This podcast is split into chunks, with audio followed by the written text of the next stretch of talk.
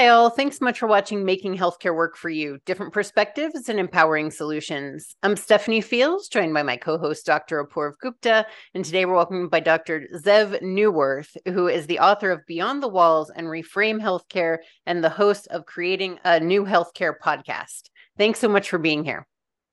Oh, my pleasure. Thank you, Stephanie. Thank you, Apoorv. So, in our pre interview, the theme of this was there were a couple. One, we need to mm. humanize healthcare. There needs to be a healthcare system, not an industry. So, with that, why are all of these, everybody within the industry, to use your term, so invested in just treating people when they're sick? Because we don't have a birth rate in the United States to sustain a system where they're just treating people who are ill. When we're all dead, what are we going to do? We need to start advancing fertility rates so that they could keep up with keeping people sick and treating them. So, why is it when we know that people are going to die, their patients are going to go away? Why aren't we invested in keeping people well, allowing them to live longer so we can help them longer and, and essentially profit longer? Yeah, well, you know, Stephanie, I think you're raising t- two issues here. One is, you know, we, I think we all started out with good intentions in this industry, which is around taking care of the sick and people who've had trauma. I think what's happened is the industry has really um, gone off kilter and so, you, you know, and it, and again, it is the profit motive. It, it, you know, we are a capitalist society, and so, you know, uh, you're rewarded for, you know, for, you know, bringing value in in the way that value is perceived.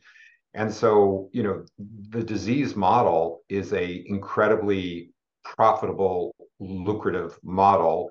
And and by the way, let's just, you know, it does good. I mean, it it does help people. It does, uh, you know, uh, save lives so it's it's not that the disease model or what people call sick care is bad in in any way, shape, or form. It's just it's it's it's off balance. Um, and and you know one can make even there's two arguments around that and behind what I just said. One is, and you just you just said it, the economic perspective. It's it's it's unsustainable. You, you know, more and more people in our society in America and across the globe are are getting chronic disease right now I think it's something like 50% of Americans have one chronic disease yeah and one out of every two Americans has a chronic disease. And when you get to be over 65 um, one out of two have two or more chronic diseases. Um, it's something like 80 to 90% of, of all seniors have a chronic disease. Um, and and actually 80 to 90% uh, depending on which segment of the population you're looking at, but 80 to 90% of all the healthcare spend in the United States of America is on chronic disease. And it's, it's just exploding because the population is getting older and they're getting sicker.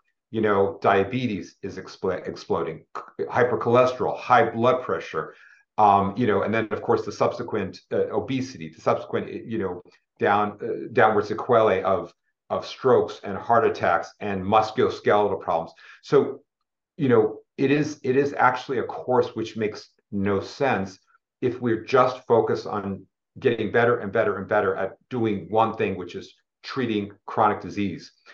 If you look at it from an economic perspective, you know, it's really simple math. You have an increasing population that is sick that every year costs more and more money and they cost more and more money as they get old. When you add that all up, when you multiply all that up, it is a unsustainable cost.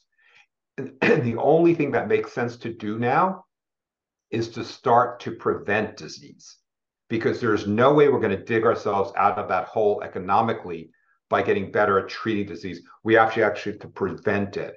And that's that that you know and again this is about a balance. It's not it's about widening the aperture not negating anything we're doing but starting to divert some resources to actually because that is the you know and again i'm not the only one who said this. There's been great work by deloitte where they've looked at actuarial models and we could save literally 25% of healthcare costs by starting to divert some of our resources to wellness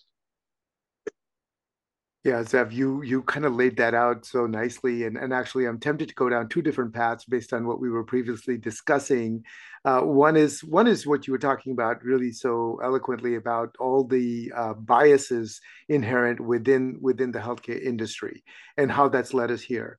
Uh, and and actually, maybe let's just start there. Uh, I think you you had such an interesting insight into all the different challenges uh, that are sort of structural, and I hate to now call it system because you have already educated us about how it's not a system.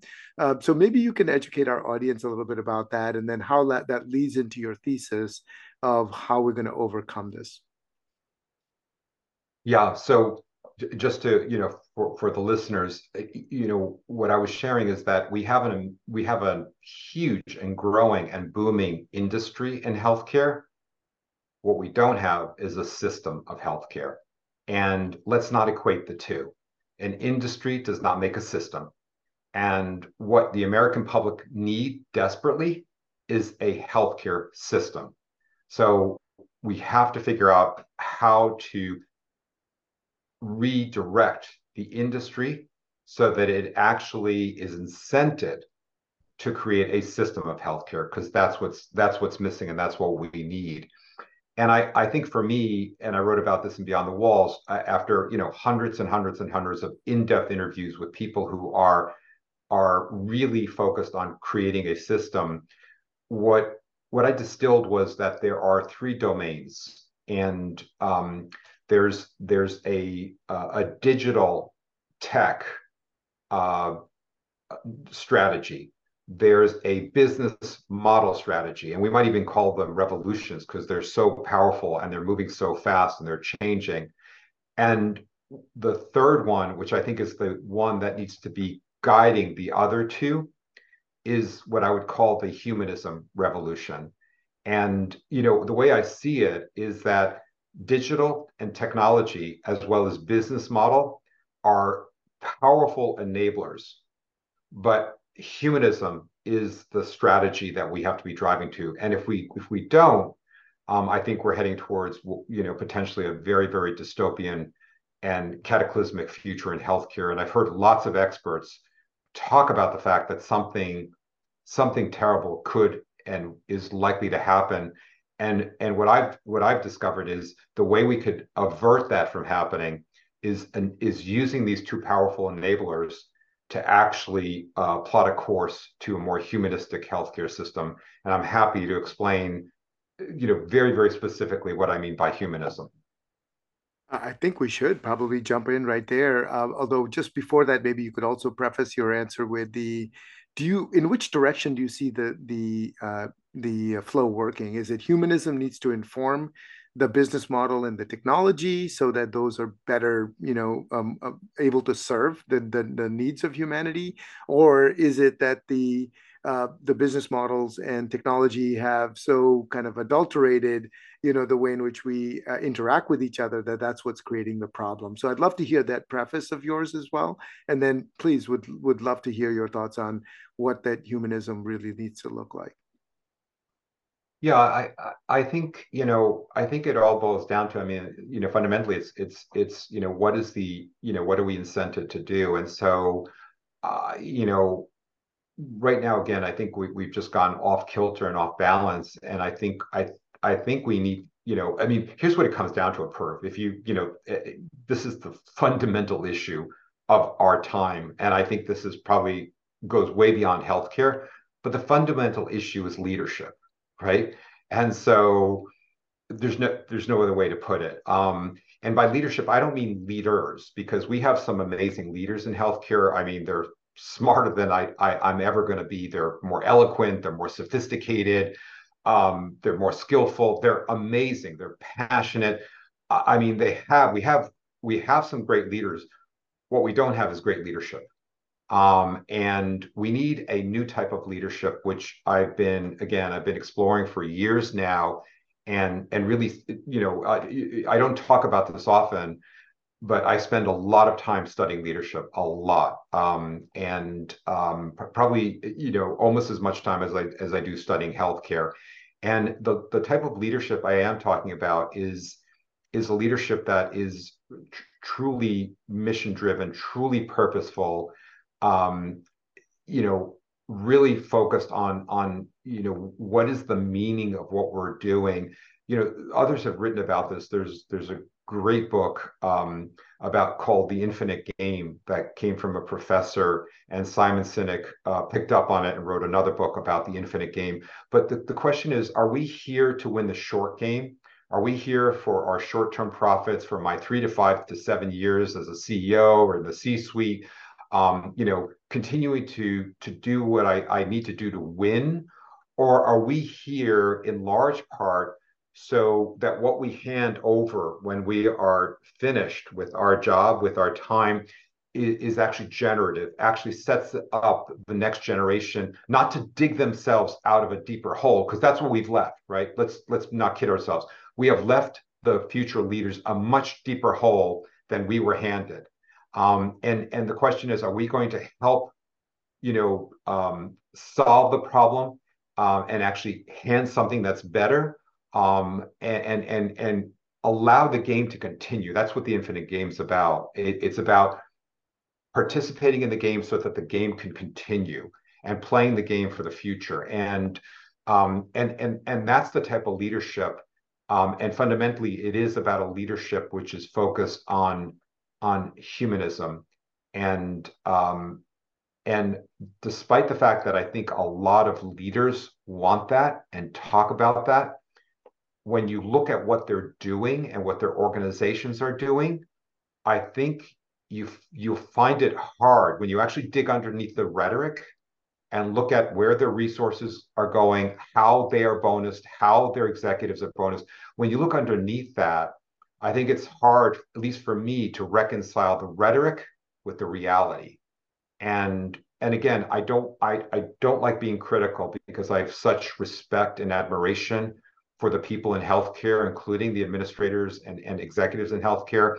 I'm just in awe of, of their potential, but I, I don't see that potential moving in the right direction. And that's about leadership as opposed to leaders. And, and again, happy to jump in with, you know, what that looks like, because I have hundreds and hundreds of examples of the leadership I'm talking about, very specifically in different areas of healthcare, from women's health to you know the aging and the elderly to wellness and prevention to mental health. That's what i've been doing for 10 years is studying these positive deviants um, that have taken a different route.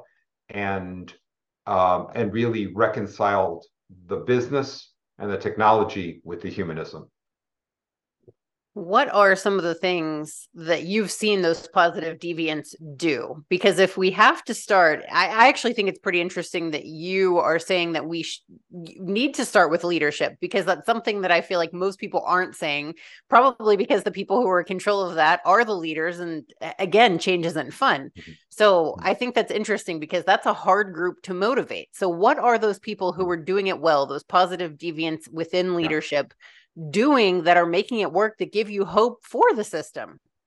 Yeah. And and you raised uh, i'll answer that question. You raised another issue which is how do we make the change happen which that's a whole other issue. But um but i i think the so let me give you an example. Let's, let's get really concrete. So um let's talk about ageism in our healthcare system. Um, the bias or, or, the lack of recognition of, of, about the aged. So you know, think about this. If you're an 85 year old and you just came out of the ICU uh, for a pneumonia, which is not uncommon, and you're, you know, not, you know, sort of an average 85 years old, maybe you have six, seven, eight medical problems, which is not atypical.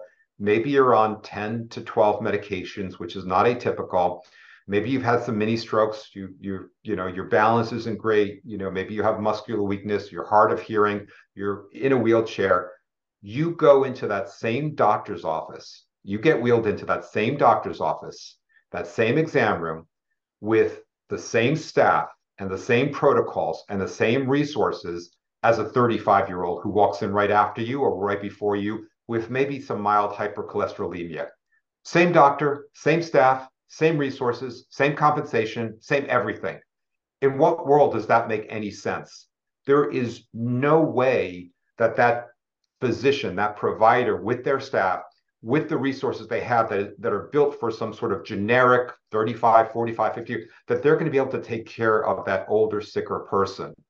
And so a few leaders realized that over the past couple of decades. And so one example I, I use a lot, which I think is is just an amazing example, and I'm not the only one that thinks that, um, is ChenMed. And there's just one of many. I could cite many examples.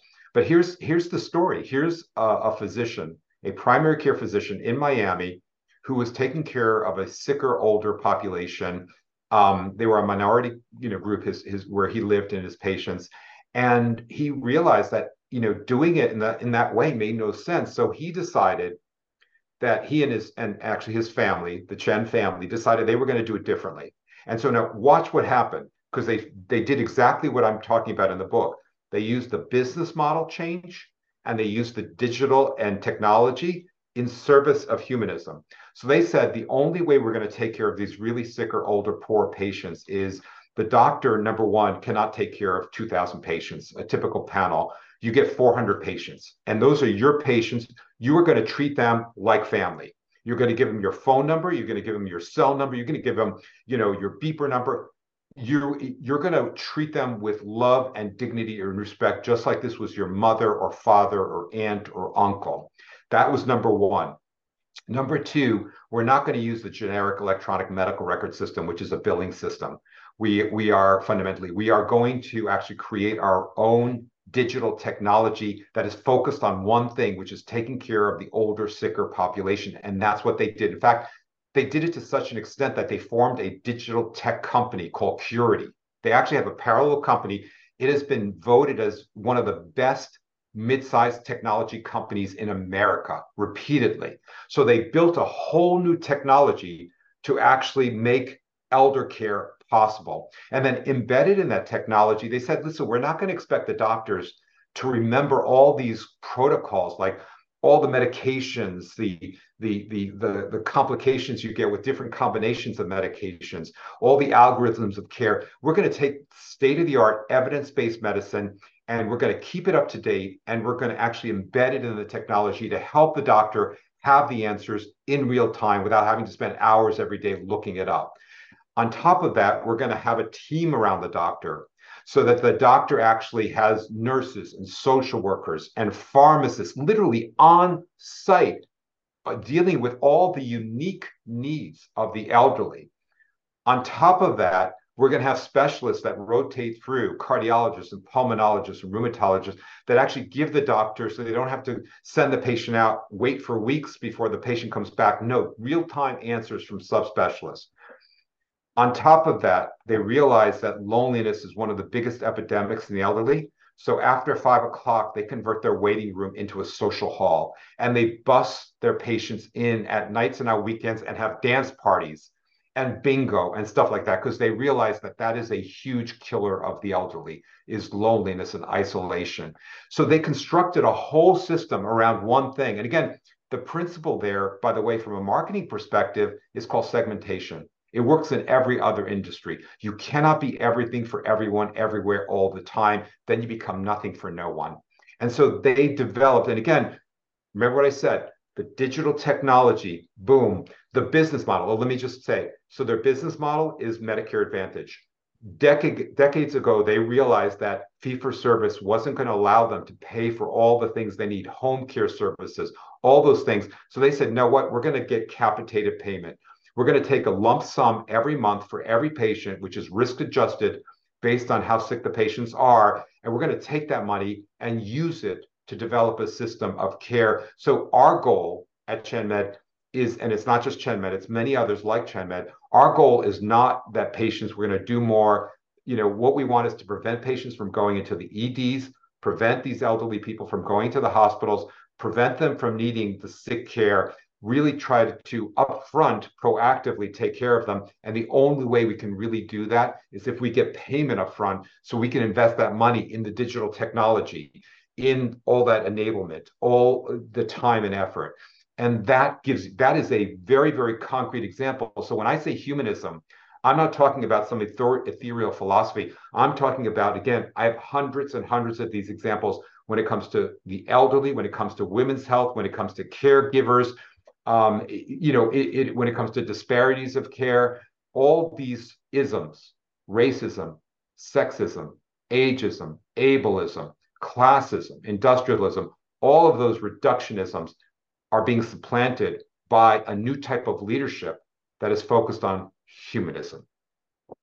That's amazing. We're big fans of ChenMed. We interviewed their national director of primary care, Faisal Syed, and he was oh. fantastic just like you said the level to which they care about their people is unparalleled. And so i love how you were talking about the different basically verticals. You said all of the isms sound like an opportunity for a vertical so that's pretty uh, amazing. Zeev, i mean it's even hard for me to think of a follow-on question to what you just said because i just love uh, what you what you had to say. But i guess i'll go back to a question that stephanie was posing and zeev you alluded to as well as well. You know before that question i think you were saying well we need leadership and yet they're great leaders, but not enough leadership.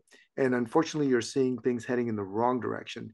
Yet you're painting such an amazing picture of what can be done when you know the right leader, you know, harnesses the power of the technology and the business model. So the, my question back to you here is what can be done to develop more such leaders? Is it a training program? Is it you know kind of more role modeling? Is it you know the the way in which they're compensated? What are your thoughts around why we aren't going in the right direction there? Yeah i mean i i, I suspect your your responses are as, as good if not better than mine. Um, and I, would be curious what other people as you're asking that question i hope that the listeners are actually asking themselves that question um, if I had the answer, I, I probably would be doing it. You know, I do think it's it's it is a couple of things. One is, and and this is I'm I'm I am actively struggling with this thought right now. So this you're you're seeing me at the raw edge of of where I am in my own journey, if you will. I think number one, incentives are critical. You, you if you get paid to to not see something, if you get paid to not do something, you're not going to do it. Very few people can fight that fight. You know, we have to make a living. We have to pay for our bills. You know, we, we have to pay for our children. We have to pay, I mean, the electricity. I mean, we have to pay for all these things. So I think payment compensation incentive is critical. Where that gets changed, you know, is probably from the payers themselves, right? The employers that pay for healthcare, the employees that pay for healthcare, right? That the employers slash employees pay for about 40% of, of, of all the healthcare expenditure in the country. And the federal government and state governments pay for, you know, another 30, 35%. That's that's a significant percentage. So I do think some of the pressure has to come from the actual payers of care. Um, so I do think there is sort of a a public outcry. There's a public response that needs to happen here, and we we could get into that. Um, I, I I think fundamentally it it really does come to you have to you have to change the game. Now, having said that, I also believe, you know, as I talk to leaders in healthcare systems, and I mean, whether it's pharmaceutical companies or insurance carriers or hospital systems or provider groups or medical device manufacturers, uh, the people are are good people, and you know, and I think they're trying, but you know, you know, I, maybe we do, maybe you know, Apoorv, maybe the for me right now the answer is is what we're doing here. Actually, this is the answer right now. We're on the edge of, I think you and Stephanie and I and others we're on the edge of trying to create a new narrative. If you really, if you want to, I think if we if we sat down and said, just forget about healthcare, forget about the big, what are we trying to do? We're here right now. What are you doing here right now, Stephanie? What are you doing? Uh, you know, what am I doing, Zeev? And I think the answer is talking. And let's remind ourselves that there is nothing that's ever happened in the history of humanity that didn't start out with a dialogue. And I think that's what we're doing is we're raising awareness. We are trying to fundamentally create a new counter narrative in a very dominant narrative. And that's huge. If we can paint the picture of a new reality, Apoor and Stephanie, if we can do that together, um, the technical aspects will follow, right? It'll all follow. I think our hardest picture right now is how do we create a new story and what does it look like and how convincing and compelling is it? And the more people we have that are on board with it, I think the actual technical aspects of the business model and the payment and the technology, I think all that stuff will come easily. Our fight right now is the fight for the for the heart and for the mind. Mm. Amazing. What a way to close the show. That was fantastic. Thank you so much for being here. This was a wonderful conversation. Thank you, Stephanie. Thank you, Apoorv. Thank you so much, Zeev. And thank you all for watching. We'll talk to you soon. Bye bye.